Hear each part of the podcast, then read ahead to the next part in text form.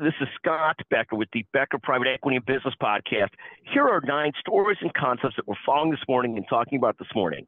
Uh, first, the markets jumped yesterday at their best day in a couple months, but they look to give back a lot of those gains today. There's a great article in Bloomberg.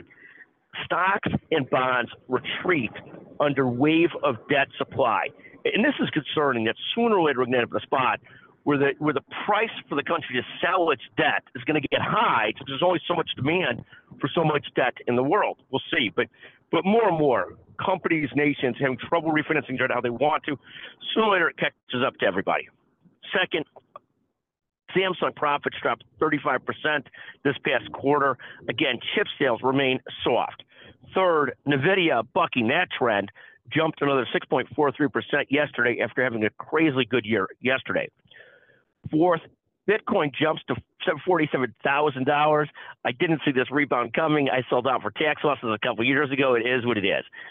Fifth, President Trump promises that if elected, he'll have a trade war with China if he's elected. This seems to be, and I'm not an anti Trump person, I'm not a pro Trump person, I'm somewhere between. I'm not a pro Biden person, I'm not really an anti Biden person, I'm somewhere in between. I'm not a fan of either, really. But this seems uh, like a trade war in terms of finally getting inflation under control, finally getting a lot of things under control, and, and, needing to sell our debt seems about the last thing in the world that our country needs, uh, just my opinion. Sixth, American Airlines bucked the trends on airlines yesterday. It jumped 7% almost. Um, seventh, we did a separate podcast on this the three keys to measure leader. One, results.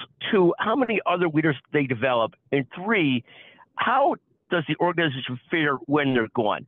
The, the best leaders deliver results ethically they build lots of other great leaders. That's one of the best ways to measure leader. How many other leaders have they developed or worked with? And, and third is this concept of how does the organization do when they're gone? This is also absolutely critical. Um, the, the eighth we're following today, Boeing, Boeing dropped 8% yesterday, a bad day for Boeing.